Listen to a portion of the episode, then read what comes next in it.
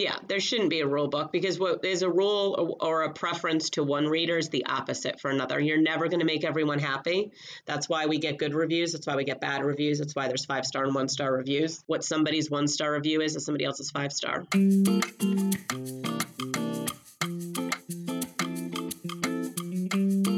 Hello, my steamy friends. Welcome to a new episode of Steam Scenes, the podcast where I talk to my fellow romance authors about writing the naughty bits. In case you need a reminder, I'm your host, El Greco, author of the LA Rockstar Romance series. Do you like long sex scenes? Today's guest, Kitty Berry, writes those. Kitty was drawn to romance late, but once she read Fifty Shades of Grey, she knew romance was her jam.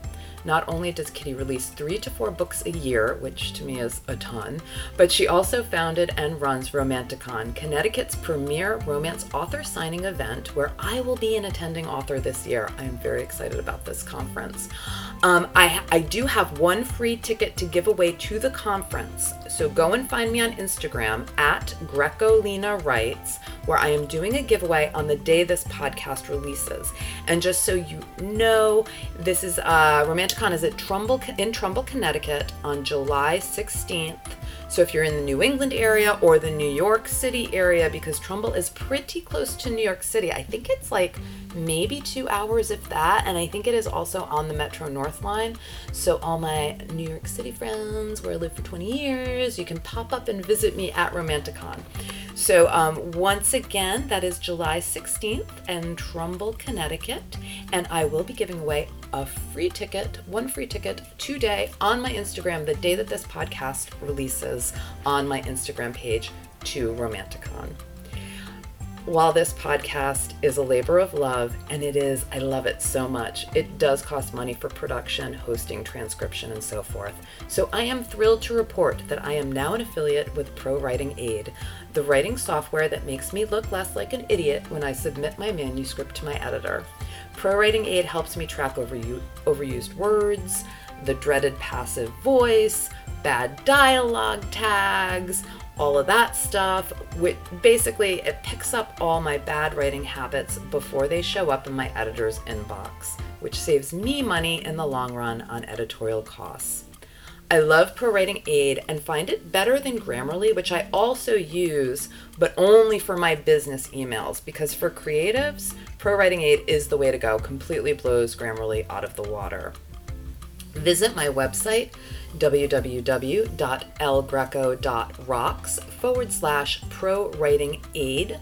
That's www.elgreco.rocks forward slash pro writing aid to give it a test drive for free while also supporting this podcast. Now, let's get steamy. Kitty Berry grew up an only child who never wished for a sibling in a small town in Connecticut. After graduating, graduating, hi, I can talk today. After graduating with a degree in education, she began teaching in the field and raised a family. Her literary influences happened later in life when she stumbled upon contemporary romance. Being a creative person by nature who came into writing during a time in her life when the busy balance of career and family made her crave an escape, Kitty took that desire and turned it into a second career. In 2013, she published her first novel from the Stone series, Sliding. Since then, she's written 10 other novels in that series, including a holiday edition released in late 2018. In 2019, Berry released a trilogy titled The Anatomy of Love, along with a carryover novel, Vines of Ivy. She released the Compatible Companions trilogy the following year.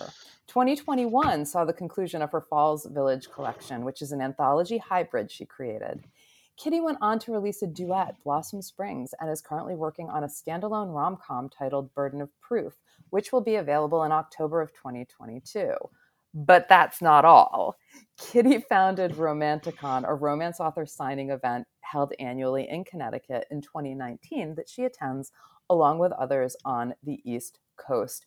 Welcome, Kitty, to Steam Scenes. I can't even believe you're still standing. Thank you. that is a hell of a bio. oh. Yeah, there's a lot in there. You d- you've done a lot. I wrote a lot fast and then I did kind of taper off a little bit. I don't get as much content done now that I run Romanticon okay. um, out in a year as I did before before that. How many how many in a year could you push out before Romanticon? Um, I think when I first started, those first couple of books, like the first five or so, maybe came out quickly. Um, and I think I was averaging about five in a year. Now I'm at like three or four. Jesus, I don't run.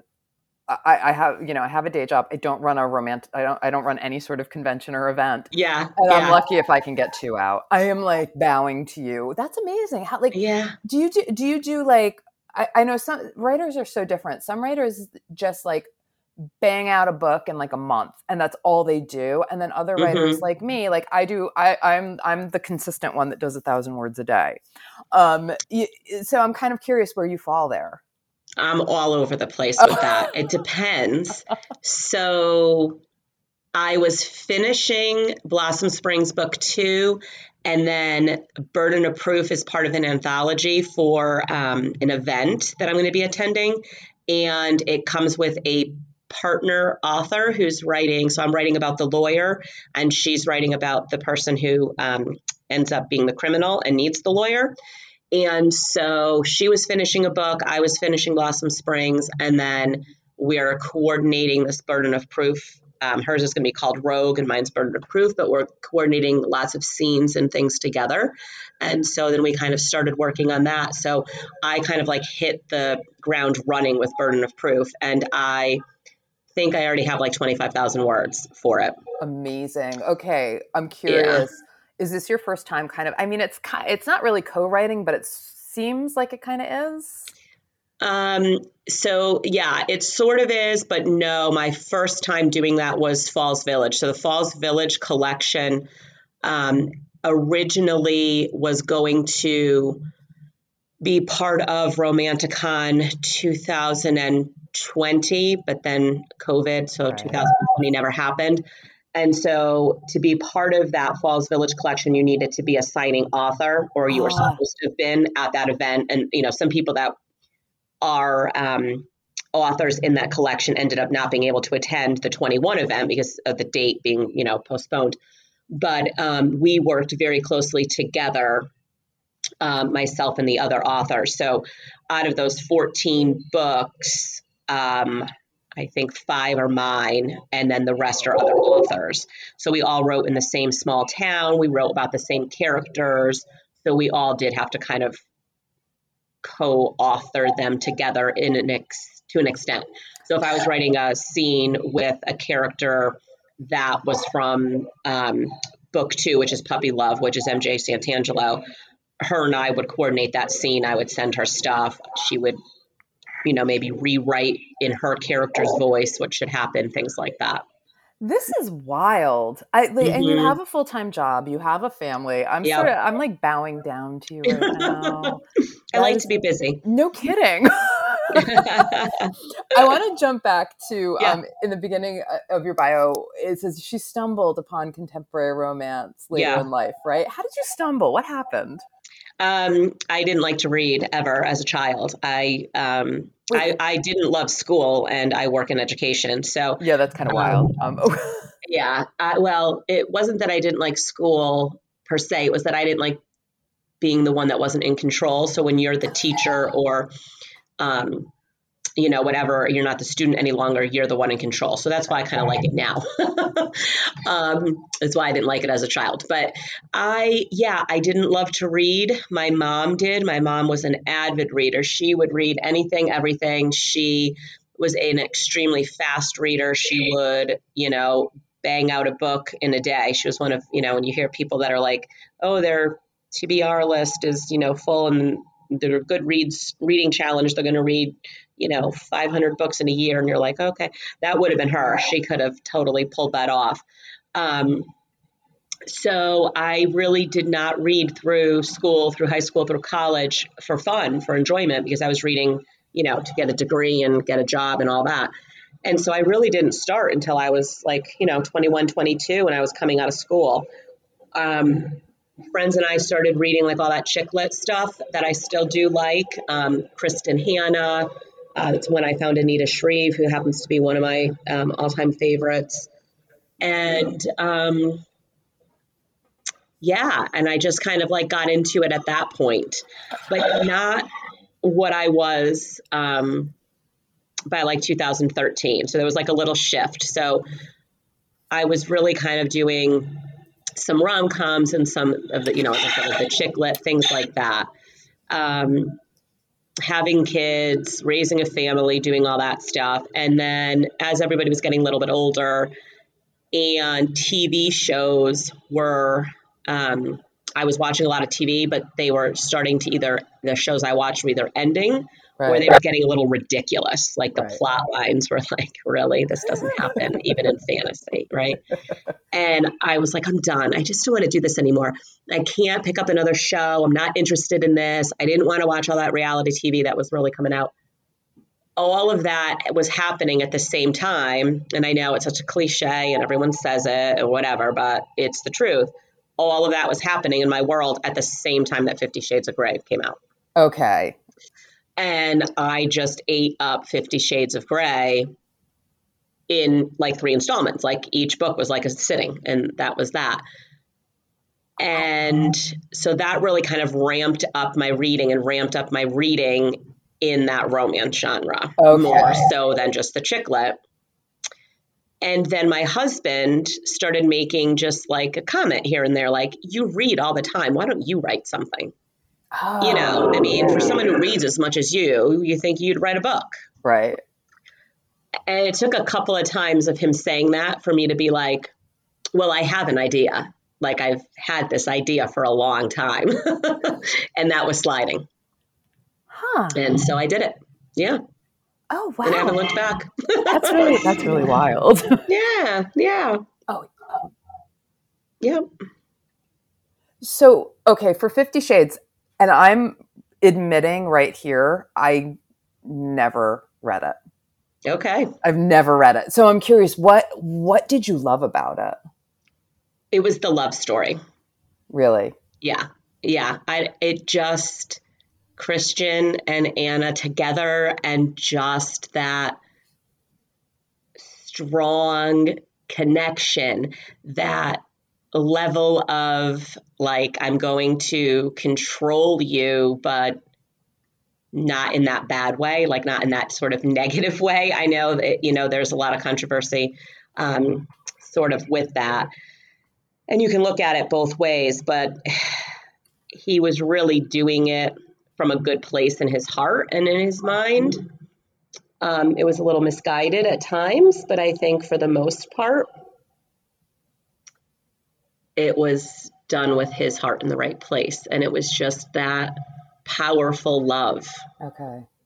Um, Sylvia Day's uh, series as well. Um, Bared to You, I think, is the first one in that series that had a lot of that feel to it. Um, Shayla Black has a, a lot of that as well. So, based on the books that you were reading, uh, my, my assumption is, and correct me if I'm wrong, when you wrote your first book, did you just like go straight for the, like, you were like, okay, steamy all the way, or did you close the door? Did you do a fade to black? Like, what was the, what did you do for your first book? I was steamy. Sliding has changed quite a bit over the course of the, oh gosh, almost 10 years. Um, Wow, that's crazy. I guess it's been like nine. Um, it, it, has changed over the course of the of time. That was a bit of a challenge because the way the story originally was told, and it still has elements of this, but it was told as the characters Tate and Brooke when they meet when they're young, and so that's a balance. Like, what do you do when you have these characters that have met at 14, 15. Right. right. Um, you know, eh, mm, you know, living that world with teenagers, um, living that world as a teenager, I think um, I kind of have an idea of what you know goes on, um, but not everyone wants to admit that those things are going on right. in their teenagers' lives or whatever. Right. Um, and then in the industry, should you really be um, talking about or showing those scenes under with kids under 18 and Right. working in the field of education kind of made me a little uncomfortable doing that and so um, ultimately that part of their relationship is definitely that you know fade to black or not explicit Right. Um, Right. I mean, w- w- w- because you know, I, I, I don't know. Was it sweet though? Because I know with sweet romance, it's like the the chaste kiss at the end, right? But I don't. It sounds like that wasn't it either. No, because then there was the other end of them where they were in their 40s and Right. you were seeing what was going on. Yeah. yeah. And then I very quickly, though, which is funny because the next one I wrote, the next book I wrote, which is Stoned, is my version of Christian Grey. So my Damien Stone is the guy that ties all of my characters together. I write like a soap opera, so everybody is Oh. related to somebody. There's all carryover characters. Um, not like every single character I have shows up in every single book or whatever, but you get a glimpse into the future from some, you know, what might be happening with some of them in one book, or then when you're in another book, you may get to see um, where some of these other characters that you read about in past books have have landed. I love those Um, Easter eggs. I- Yeah, you know, I love the. I love finding those in books. I think that they're so fun when authors do that. Yeah, yeah. So mine definitely, if you like that carryover and you don't want to feel like a character's just, you know, um, evaporated into thin air, my books are the way to go because they'll definitely give you a recap on everybody that I've written about. So, are you writing basically in the same town, or this it, it, just geography wise, or is it Um, like I do close a lot of by? New York. New York. Okay, yeah, New York I City. do a lot in New York. I do do Connecticut. okay. Um, there is a couple of things that are done in Florida, and then Falls Village. We just I picked a, a fictional town in Maine to do the Falls Village collection. Oh, fun. So, like with Florida and Maine, you can kind of it's like vacation land, right? So Yeah, yeah. And you then Blossom. Springs, I do a lot of talking about, um, like her uh, Pepper Calloway is the character. I talk about her log cabin. I talk about she lives in the mountains. I never give where that is though, Okay. but there is a lot of of description. Cool. Very, very cool. Yeah. Um oh, I love that you I love the crossover. That's just I'm like kind of obsessed with that a little bit. So Yeah. Yeah. so okay, so your first book, you're you're going straight for the steam. Yep. What was that like to write it for the your very first steamy scene? Was it easy for you? I don't even remember, to be honest with you. Um, I do like to write the steamy scenes, though, I have to say. Um, they do come quite easy for me, I'm jealous. but there are only so many ways to do certain things. so when you have written, I think, I want to say Burden of Proof might be book 26. I think I'm currently writing my 26th book. That's wild. um, you know, it's hard to almost not plagiarize yourself, you know, because I'll be writing a scene and then in my head, I'm kind of like, you know what? Someone's already done this in the hot tub or someone has done this, Yeah. um, you know, in whatever environment. Like, so I try to, I, I do try to change things up like that with the scenes based on, say, like the environment or whatever, because the act itself only has so many ways of, of going from start to finish. So it may be the environment that I change to make things be a little bit unique or different. Right, right. I'm okay. So the one thing I did find also fascinating is you have a huge age range going on here. hmm I mean, like, like Matt, like, and I actually didn't realize how big because I didn't realize that the Stone series you're writing about, uh, you know, kids having Yeah. a relationship when they're 14 and Yeah. then again in their 40s. That is absolutely extraordinary to me. And how are you able to? I mean, that that very different voices at 14 versus Mhm. somebody at 40, right? Yeah, I I have a good memory. I have a good memory. And I remember what it was like to be those ages, I guess. I don't know. Right. Um, but my my work definitely does span those ages. Um, Tate and Brooke really do start out young like that. They do. They meet at um, at a dance at the beginning of high school, and um, Pepper Calloway, who's uh, Blossom Springs. Um, in current time, that does uh, alternate in chapters of past and present, but um, in current time is, you know, mid to late 40s, her and her significant other. Wow. So, yeah, I do some college um, age. Sometimes those are the kids of like the older characters.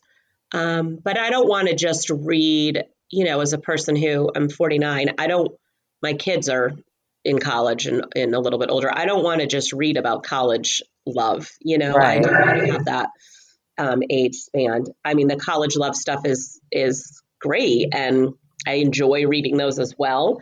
Um, but I do like that seasoned romance too. So I try to do a little bit of everything. And that's really um, the Stone series more than the rest of my work, but the Stone series really does hit a lot of those side tropes um, for the reader to try to, um, you know, get them interested in my work and give everybody a little taste of something that they would enjoy. I Right. tried to do that early on. Right. Oh, that's that's really cool. I mean, I kind of love. I'm I'm, I'm really here for the seasoned romance, probably because I'm s- well seasoned myself. Right, right. but I do feel like in romance for a very long time, um, you know, and I think particularly with the explosion of new adults, y- we never really saw, uh, you know, older women, and and I don't even want to blame new adult. Even I think that it's just an industry issue, and we see it's an entertainment wide industry issue, frankly, that kind of erases women over the age of forty. Right? We're not supposed to be Yeah. sexual anymore, right. and it's like, well, that's not true. Yeah. Right, right. Well, and I just saw, and it was great. Someone posted it on social media. Um, with Betty White's passing, everybody's posting stuff about um, Golden Girls, which I Mm. loved, and they had a picture of the Golden Girls from when the show had started, I guess, and they were supposedly younger in those episodes than what the new Sex and the City characters are supposed to be. And there's a Mm. picture of the Golden Girls from when that first aired to the new Sex and the City that just aired, and how different our perception is of what women in their 50s look like now. That is truly wild. I actually did not realize that. Yeah. Wow. And it's crazy if you see that picture because the Golden Girls look old in that picture that they were supposed to be like 53 to 55 or some whatever it was except that you know um, the Estelle Getty character Sophia was supposed to be older but um, the other three were supposed to be in their you know early to, to mid 50s I had no idea. I thought they were all in their 60s. exactly see right Mhm. That you know, and moving into the 70s, that's how they Right. that was how you, you portrayed 50 back right then. right Wow. Completely different now And only only Rue, Rue McClanahan was getting getting some. right right she was the only one. so speaking of tropes, you write in a ton of different ones. Um, yes Do you have a favorite? Um, I'm loving this rom com that I'm doing right now. I, I this is the first. I, I've tried to make things be light and um, a little humorous in um, compatible companions. Uh, I sometimes struggle with falling back into the sexiness of it and losing the rom com feel. So I'm doing um, my best right now. I really want Burden of Proof that will be a, in an anthology for an event, but then it will be um, a full length when I release it. Um, and I want that to really have that rom com feel, and I'm loving that whole rom com thing. So that's literally all I'm reading right now is rom coms. Oh, that's so cool. So when you say that um, you feel like the the sexiness is kind of overshadowing the rom com, can you talk Mm. about that a little bit more? What's going on? I fall into, I, I have to watch myself because I tend to fall too much into the whole submission and domination. Oh, okay. and I don't want all of my characters to always be not that they can't be sexually dominant, but I don't always want them to have that like dom tag on them.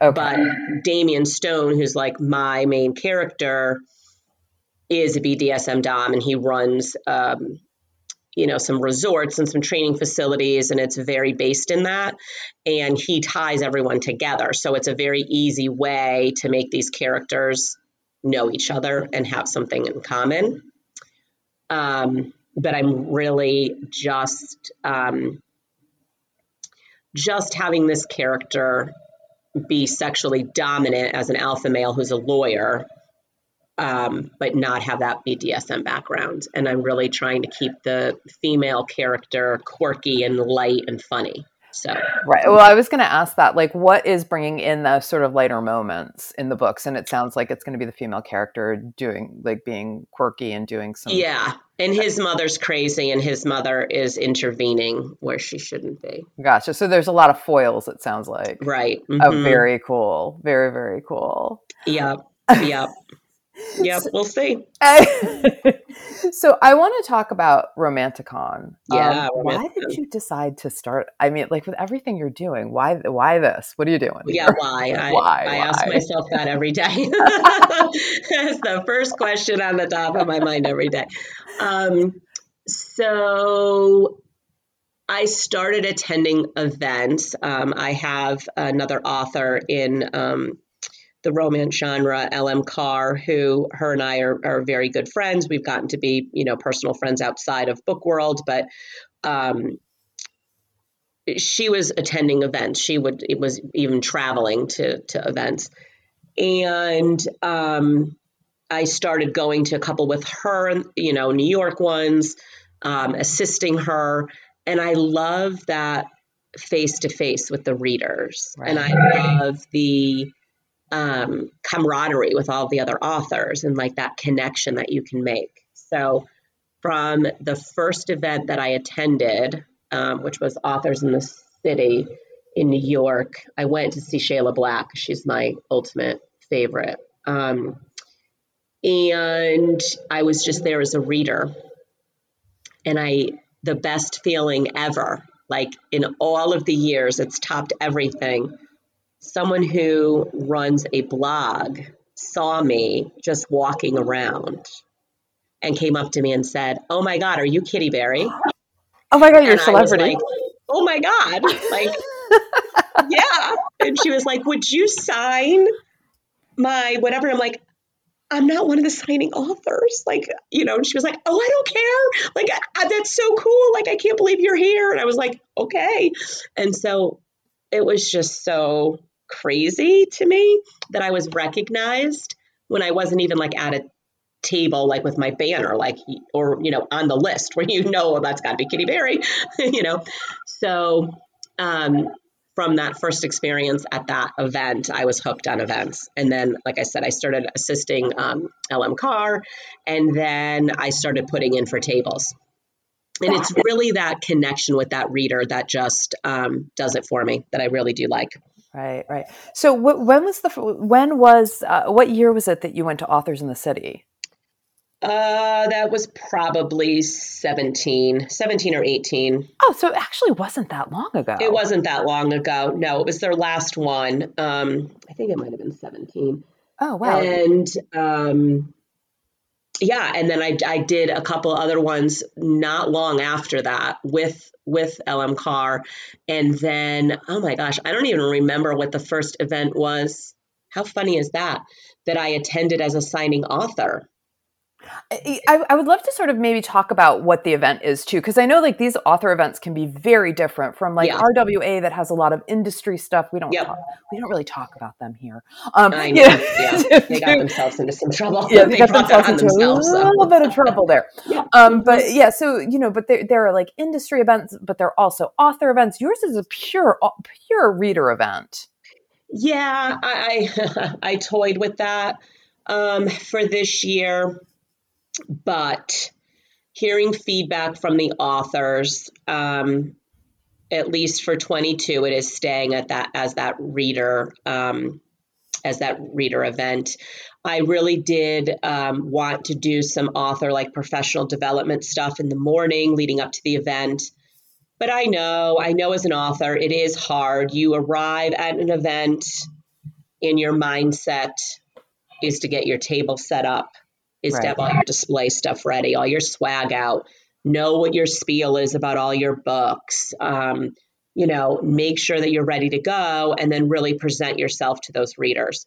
So a lot of them really did not want that focus taken away to then sit in, you know, seminars and things in the morning to then have to go back to, you know, author mode of now here's all my stuff presented at my table.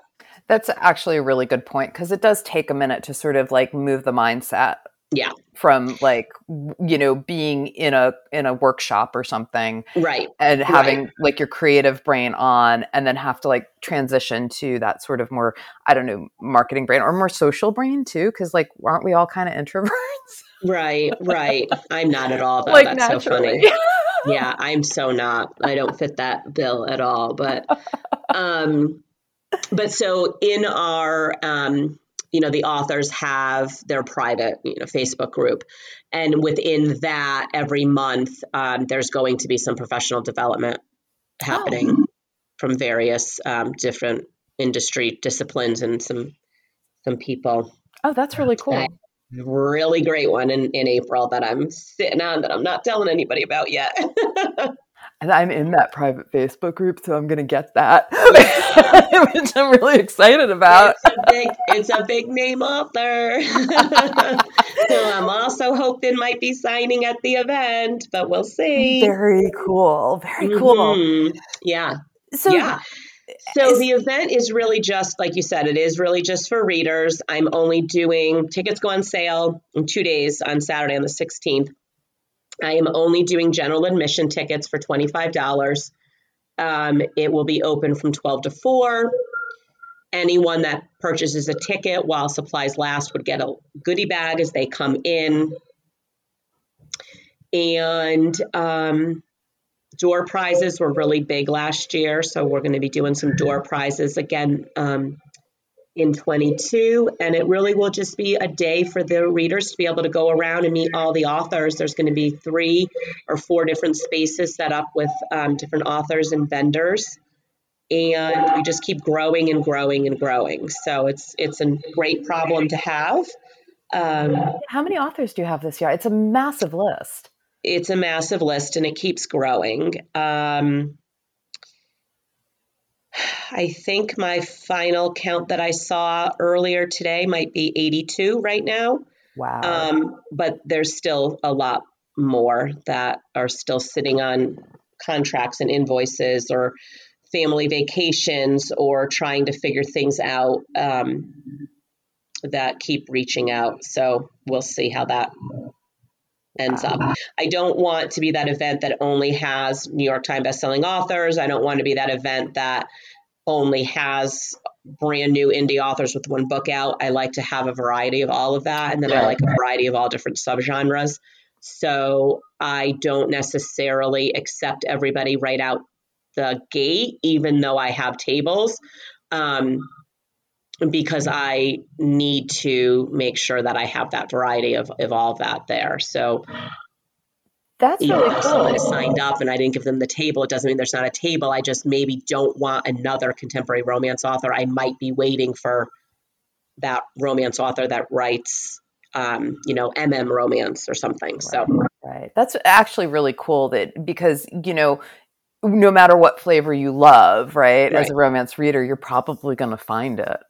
Mm-hmm. You know, instead of like all historical or all contemporary or all just, you know, kind of traditional, um, you know, male, male, female, you're going to have male, male, you're going to have menage, you're going to like, I think that that's really great. And it also lets readers explore different, different genres that they yep. m- might not have maybe i don't know just felt like oh i don't know if i want to read that but then to meet the author i think it does sort of like you know, and they can talk to the author and say, well, tell me about the book. And maybe they'll, you know, try something that they've never tried before, which is super cool. Right. Yeah. Yeah. What's your favorite part of the day? My favorite part of the day is um, meeting those readers, is having them at my table and talking with them.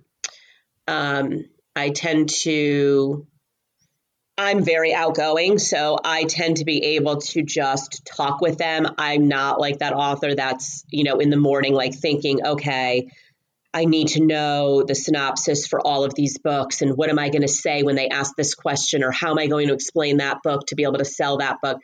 I none of that even enters into my head. Right. Um I'm really just like let me just get all this stuff on my table so it looks nice and pleasing to the eye and like there's all little levels. I want everything all, you know, matchy match and all this other whatever. Uh, it, that's all I'm thinking about. And then as they come over, just chit chatting and talking with them. Um, I play some games and you know things like that just for comfort level for for the readers um, and to draw them in. But I just really do it by the seat of my pants. oh.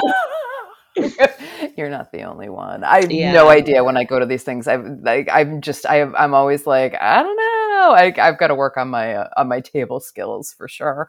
yeah, well, and we're going to do some of that in the um, in the private group in the event um, in the coming months because uh, we do. I, I had some feedback from last year, and then I saw some things and and going to other events. I tend to watch and see what goes on and. Um, you know, sometimes authors are sitting down at their table or they're on their phone or they have an assistant that they're talking to. And that kind of really doesn't work well for the reader to come over to you, you know? Right. Right. So, so because we, okay, so to you, I'm curious because this is a steamy scene. I want to ask you before we jump into your steamy scene what makes a sex scene good to you? Um, a lot of description, but things that make you use all of your senses, sort of. You know, I want to be able to, when I'm reading one, I want to be able to feel where I am in that environment whether that's visually, whether that's a, a, smell, if you know it's happening in a bakery, you know, something like that. Um, to then that whole experience, um, and then that dialogue during it. Okay, cool. So when you're writing these, because mm-hmm. knowing that this is what you love to read and, and this is what you're going to write, I'm assuming, when you're writing these, do you do you ha, what's the process there? Are you layering the senses in or are you just able to just get it all out like that sort of like one go?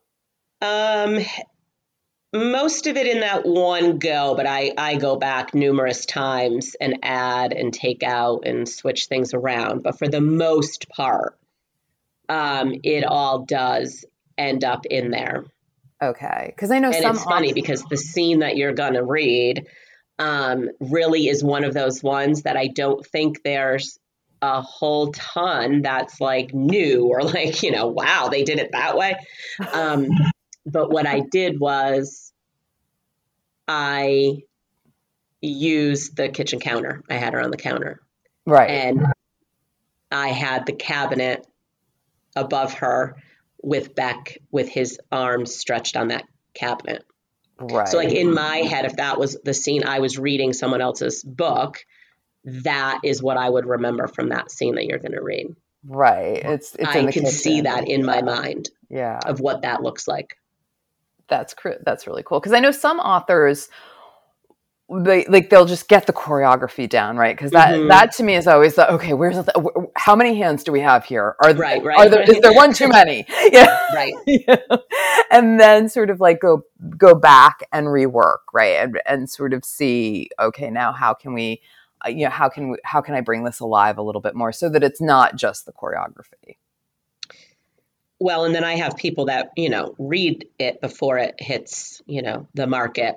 And hopefully in the amount of eyes that it goes you know it passes someone will see if there were five hands instead of four. Um, there are things that get through and there are things that i find as a reader in some really really really high end quality good authors work that they've got some top people from the industry working on their material and these things get through. So then I feel like, you know what, if it's happened to them, it's going to happen to all of us. Yeah. Yeah, it happens. It just happens. Yeah. we Yeah. we try really hard not to make it happen, but it just happens. Yeah. yeah, it it just is. I mean, yeah, because we've got what, you know, I mean, I don't how, how long are your books by the way generally? My books are long. I do write long, about 120. Whew, that's a lot. Yeah, so it's like 120. It's a lot of words. Yeah. You know. Which is the second book in the Stone series, is like a Bible. It is ginormous. I, I don't even know how many words it is, but That's- it's very, very big. That one, that one's huge. I have some other ones that are a little bit smaller um, that I've done along the way. Uh, Blossom Springs book one is a little bit longer than book two, not by too too much. Um, I want to say book two might be in like the 85 to 90 ish or so mark. And um, Burden of Proof is definitely going to be, you know, up there at, at the about 120 mark, would be my guess. I mean, that's really extraordinary that you can, you know, get, you, you know, that you've, before you started working on Romanticon, you were able to put out five books a year at, at, at like, you know, huge word Right. counts. That's really Yeah. amazing. Don't sleep. yeah, I'm like, okay, so how much coffee do you drink during the Uh, day? it's not even the coffee. I'm just I don't I don't know. I just I don't sleep well, and I I I can't write at night anymore. I did when I first started. I really don't anymore. I write better in the morning. yeah, I do too. I do too. Yeah. I yeah, my first books were all written at night. Yeah, and- so are mine. and now and now I'm like the total opposite. It's like the I have to do it first thing, and I'm like, and now I feel like I have to do it first thing when I'm fresh, or else the words just don't come as quickly, and they're just not as good. Right. Yep. You know, so so yeah, I'm definitely a morning writer uh, as well. Um, so I want to dig into your intimate scene. so we are reading from Blossom Springs book 2 and so set this up for me. Where are we? What's the where are we in the story? So Pepper Calloway is a romance author, and she has a daughter, Campbell. When Pepper was in college, um, she was dating a guy named Charlie Tanner. For some reasons that I won't, you know, go into, readers will have to find out. That's in book 1. They, yeah, they did not end up uh, together, and they went their separate ways. And Pepper um, married a guy named Nick Calloway. So Pepper and Nick have a daughter named Campbell. So there's some things that go on in book one, but long story short about all that is Campbell is in college and she meets a hockey player named Beck Tanner. Beck is Charlie's son. Mm. So Pepper's daughter is dating her college boyfriend's son. Interesting. So, hmm so got a few, got a few tropey things going on here. I think. Yeah. which Yeah. is really cool. Yeah. It- so, does this count as a sports romance too, as a hockey Uh, player? there's a little bit of the hockey stuff in here, but not not a lot. okay. Okay. Got it. Um, cool. So, where are we in this scene? So they are in London. She um, is a college student and she went to study abroad for interior design for a semester. Um, and there were some other factors that brought her to London. And they, uh, Campbell and Beck, did not separate on the best of terms. And when she found out some other factors that were existing in London, she called her mother hysterical. And um, because her mother is now reunited with um, Charlie, who is Beck's father, Beck tagged along on the trip. And um, some things came to a head um, in the living room, and the adults all left and um, left Beck in Campbell's apartment with her. Okay. So this is kind of there's a little bit of like a step sibling thing happening. Did they did they meet separate from the parents or did Yes. they Okay, so they they didn't like know each other as their parents No. uh uh, you know cuz I you know I'm guessing the parents are together now. Uh, not till the end of book two, technically, but Oh, okay. um, as far as being married or anything like that, yeah. Okay, okay. So so uh, so this is kind of interesting because you're kind of like really playing with uh, with a bunch of tropes here, which I think is super Yeah. cool. Yeah. All right, I'm gonna start reading. Okay.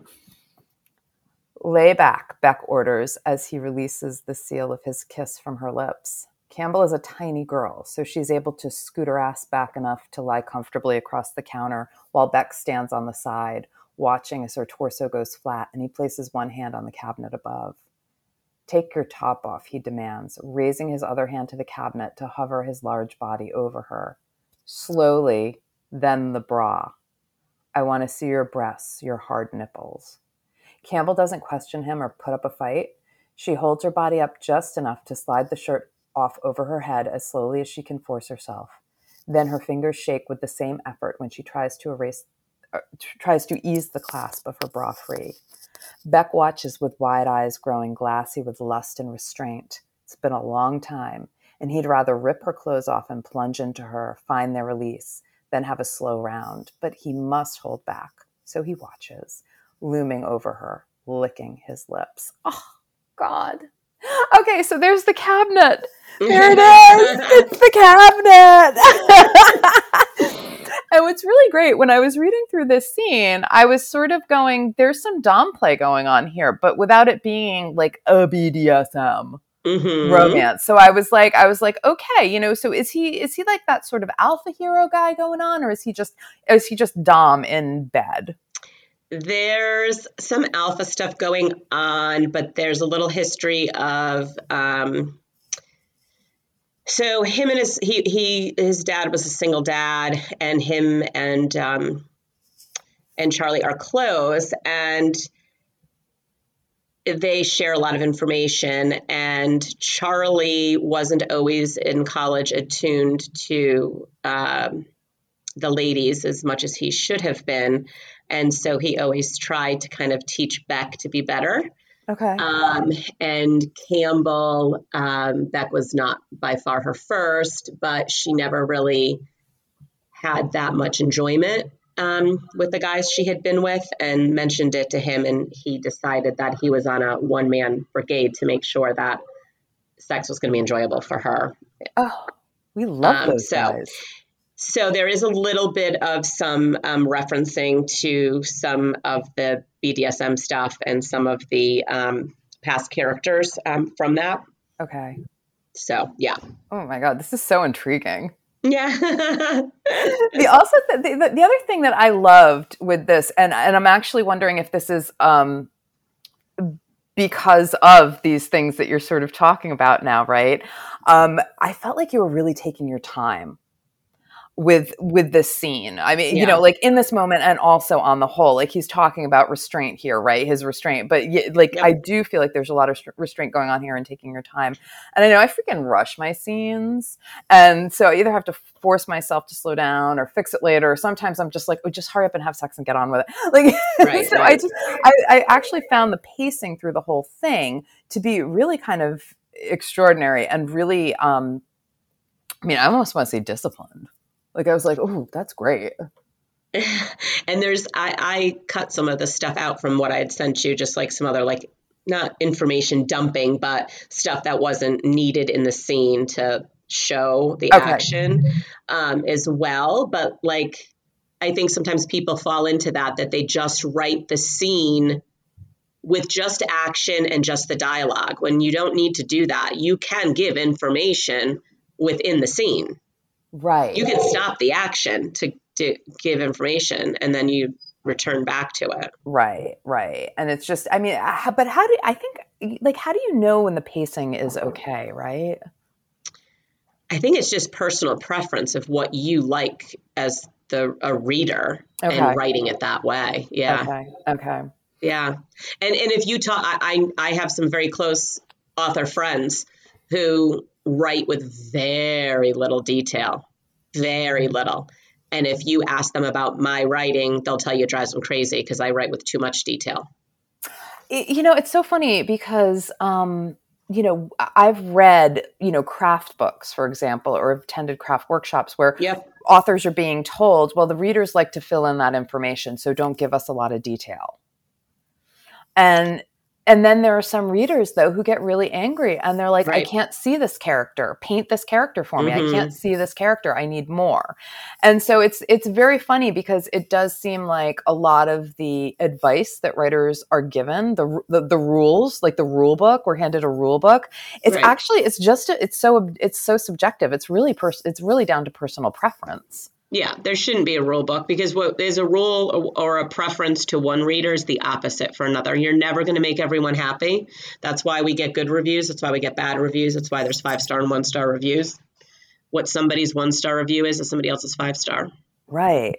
Right. Like I just on my on my latest book, I just got I just got nailed. It's like the like I was just like, oh but you know, but I was like in a way I was kind of like, okay, you know what, that's fine because this one star review is gonna be great for people who like this kind of. I mean, I got nailed for like it's too much profanity. And I'm like, oh my God, oh my God, I write contemporary steamy romance. Stop right? You your I was pearls. gonna? I write about rock stars. They say fuck. right, right, right. Yeah, but well, you know like it wasn't her thing she shouldn't have picked up my book you know like that's but for somebody else they're going to read that review and be like yeah bring it i love the f word exactly. you yeah. know so Yeah. yeah yeah, it, was, it was just very interesting to sort of you know ha- have the all these sort of like writing rules and it's just like well actually they're more like guidelines but they're not even Right. guidelines yeah and being indie, we could do whatever we want. There's no, I don't have anyone over my head saying, rewrite this scene or it's not getting published. right now it, remind me did you go you didn't go indie you went indie right away like you I went indie right away, but then I did use um, an online publisher for Anatomy of Love for a while, and I've since pulled it off, and I'm just KU right now. Okay, all right. Like, so you go always knew you just wanted to handle it yourself. question that no one will ever answer in the lifetime of an author. Is KU worth it or not? So, A- Again, it all depends. yep. It all depends. Yeah, I mean, yeah. Who who the hell knows? I mean, for me, I'm in KU right now. It's worth it. Um, I'm always tempted to go wide, but I think I think most romance romance readers read so much that K that KU is a good deal for them. Right.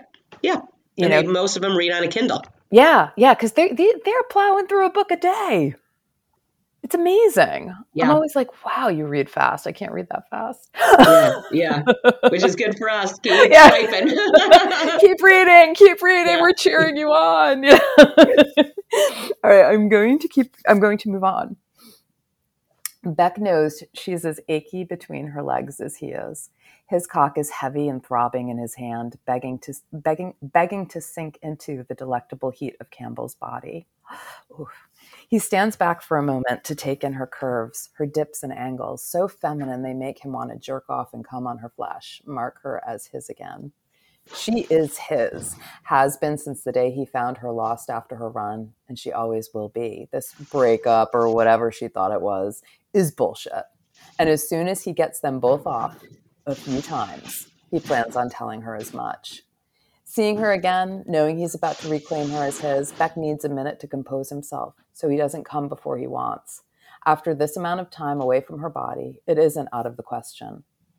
She's like his first breath, that sweet pull of oxygen into his lungs after a hard run. He can't take his eyes off her laid out before him. Again, finally, right where she should be.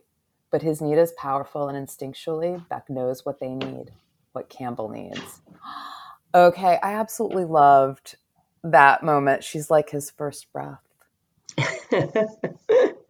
I was like, oh my god, that's so beautiful, and it was so, and it worked, and it was like it was. This was really sort of interesting. I don't write male point of view in my books, right? It just doesn't come naturally for me, so I never write it.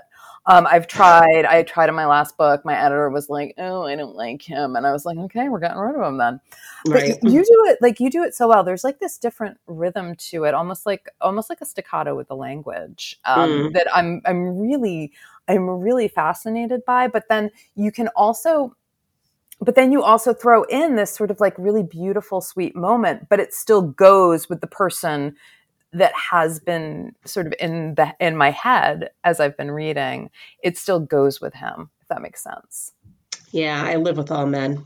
Oh, is that what it is? I have all boys. You have all boys. Yeah. Oh, that I probably mean, they're helps. not kids anymore, but yeah. hmm Okay, that probably helps because I am just like, nope, can't do it. I mean, I think I do it, and then I'm just like, and she's like, oh, he's so two dimensional. I'm like, all right, well, he's gone.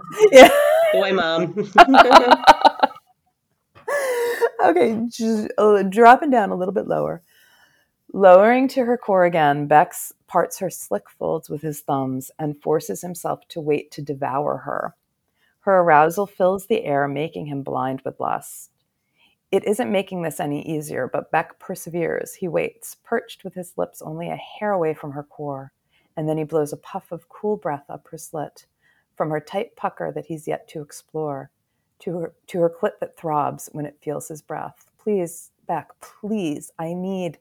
Campbell lies there spread out on her counter, her dark hair around her head like the, like the halo on a dark angel, her piercing blue eyes slicing open his soul, imploring him to make her feel good.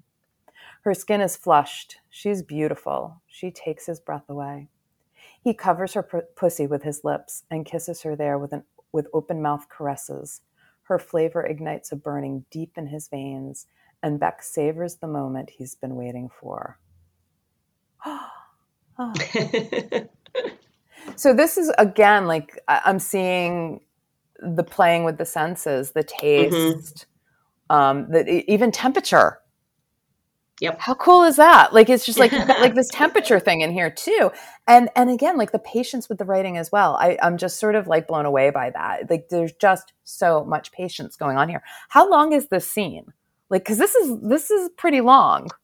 So yeah, uh, and like I said, there's I took out a couple thousand words to be able to Wow. shorten it up. Wow. Because this Yeah. is like one, I mean, because this is like, this is probably a good five or 6,000 word sex scene. Probably, yeah. And within that, like I would say, you know, the, the actions alone, if I just took all of everything out and just put in the actions in the dialogue of the act, it would, you know, I'm sure I can, it would be down to two or three, but then you would lose everything else, all the senses, all the environment, all the everything. Yeah. Yeah. But even then, you know, that, that 3,000 words, because I think this is about 3,000 that you Mhm. gave me, even then, that 3,000 words, like it does feel like a whole, it definitely Right. feels like a whole scene, you know, like I don't Yeah. think that you're necessarily losing anything. So I, I don't know. I'm just like really kind of like, th- like, bow down to you. This is like, this is really extraordinary, you know. And I do, and I get like your patience with it. I, you know, like I said, I'm like, I want to get to the orgasm, and you're just like, nope, we're just gonna go really, Yeah. really slow. And I, you know, and I and I think that that is also like that builds because that's building that intimacy between them as Right. you're building the scene, which is super super cool. yeah. All right, one last little bit. I know sometimes this is agony to hear somebody reading your work, so. I'm all right. I've got some I've some of them have been turned into audiobooks, so I've been doing a lot of that lately actually. yeah i'm like i can't i have such a hard time i just did one audiobook and i'm working on my second and i just have such a hard time with like listening to my work i'm like i don't want to hear my books i don't want to Yeah. hear it you know Yeah. but, so i know it's hard so I, I appreciate everybody that comes on and does this and has to listen i did a podcast ages ago for one of my urban fantasies though and she made me read my book she Oh. made me read it. She made me Yeah. read it. And I was like, no, no. And I was like, I will never do that to an author. I think that's cruel. I've done it. I, I've actually read in person at an event. Are you?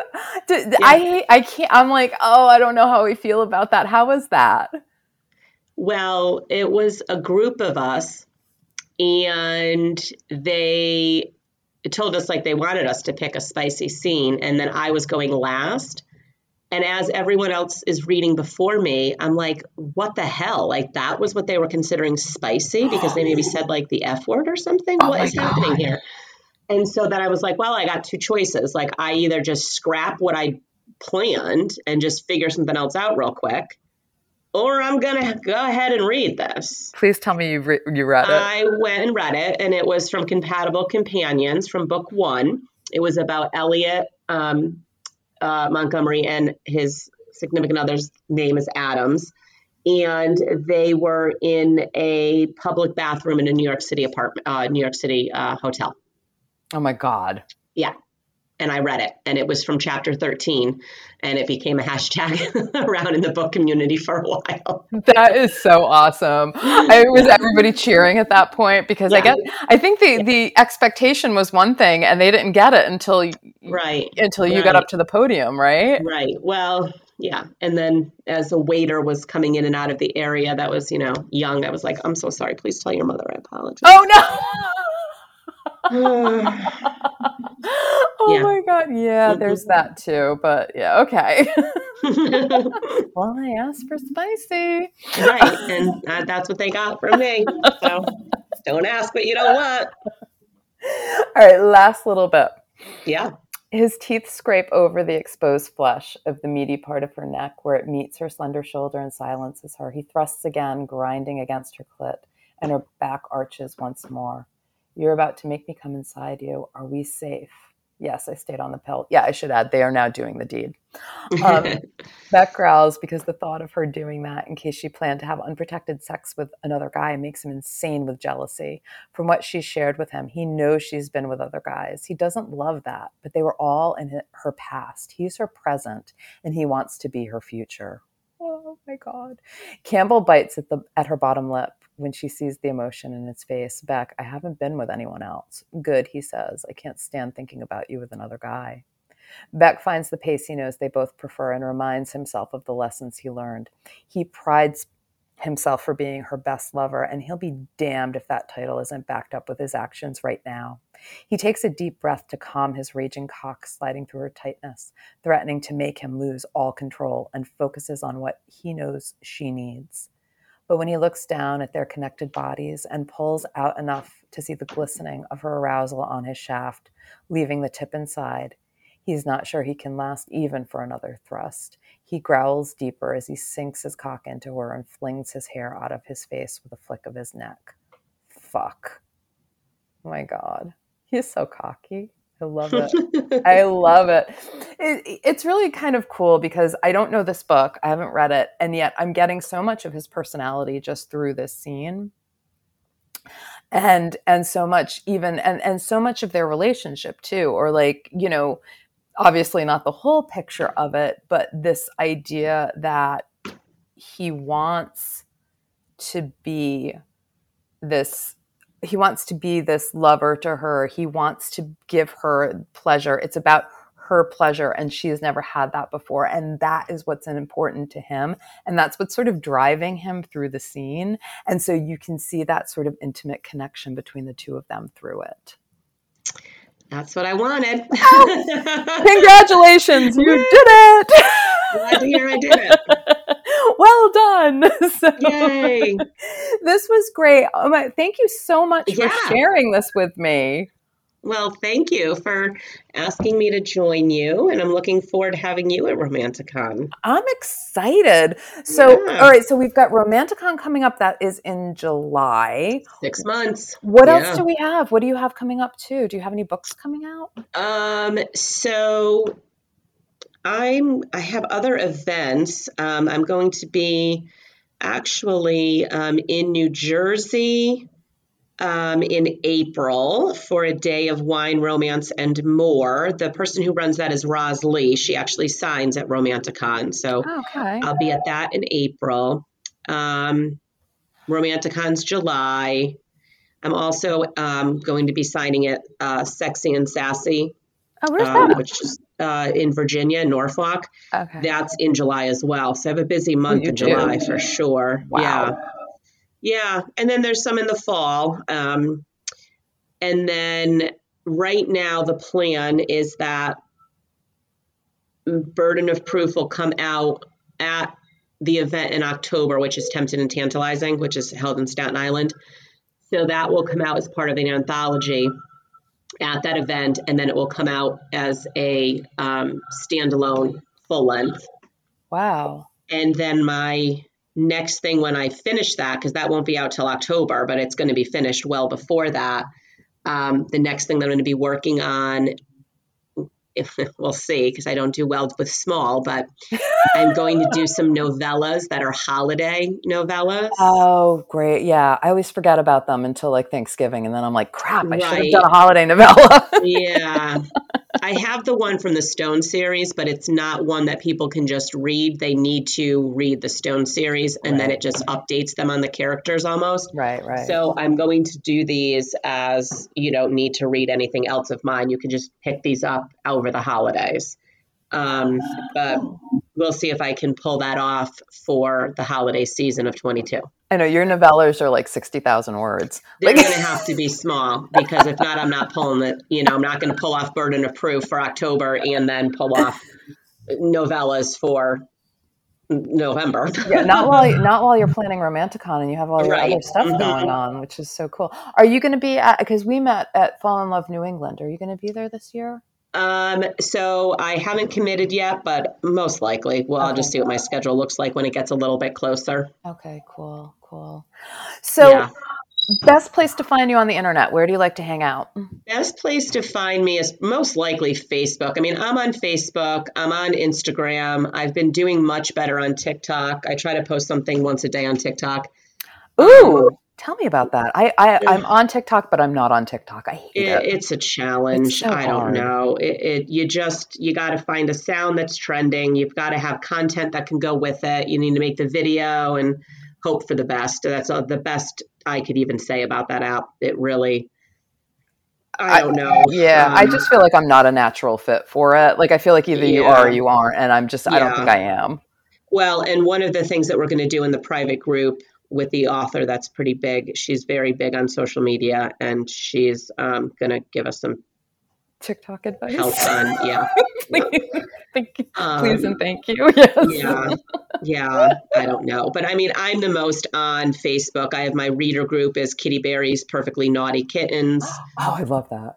um so i'm the most active on facebook for sure Cool. And I'll have all of those links in the show notes so people can just, you know, don't have to scramble. I need a pen or oh shit, I'm driving. I will. Yeah, yeah. They're right there. You can click on it later. perfect Kitty, thank you so much for doing Yeah, this. It was such welcome. a pleasure to get so to know fun. you, especially like before the event. You know, like now I can really like go and I'll be like, I know Kitty. so, oh gosh and i read one of her scenes And I know, I know what she's writing. Yes. so, oh, so thank you so much. And I look forward to Yeah. seeing you in a couple months. i know you as well have a good night Thanks so much for listening. If you enjoyed my conversation with Kitty, please leave a review on Apple Podcasts or rate us on Spotify. And tag me on Instagram at Grecolina Writes so I can share the love. Next time, the hilarious Evie Alexander is on the steam seat. She loves writing the naughty bits, so the interview is crazy fun and just plain crazy. So be sure to subscribe so you don't miss an episode. Thanks for listening. See you next time.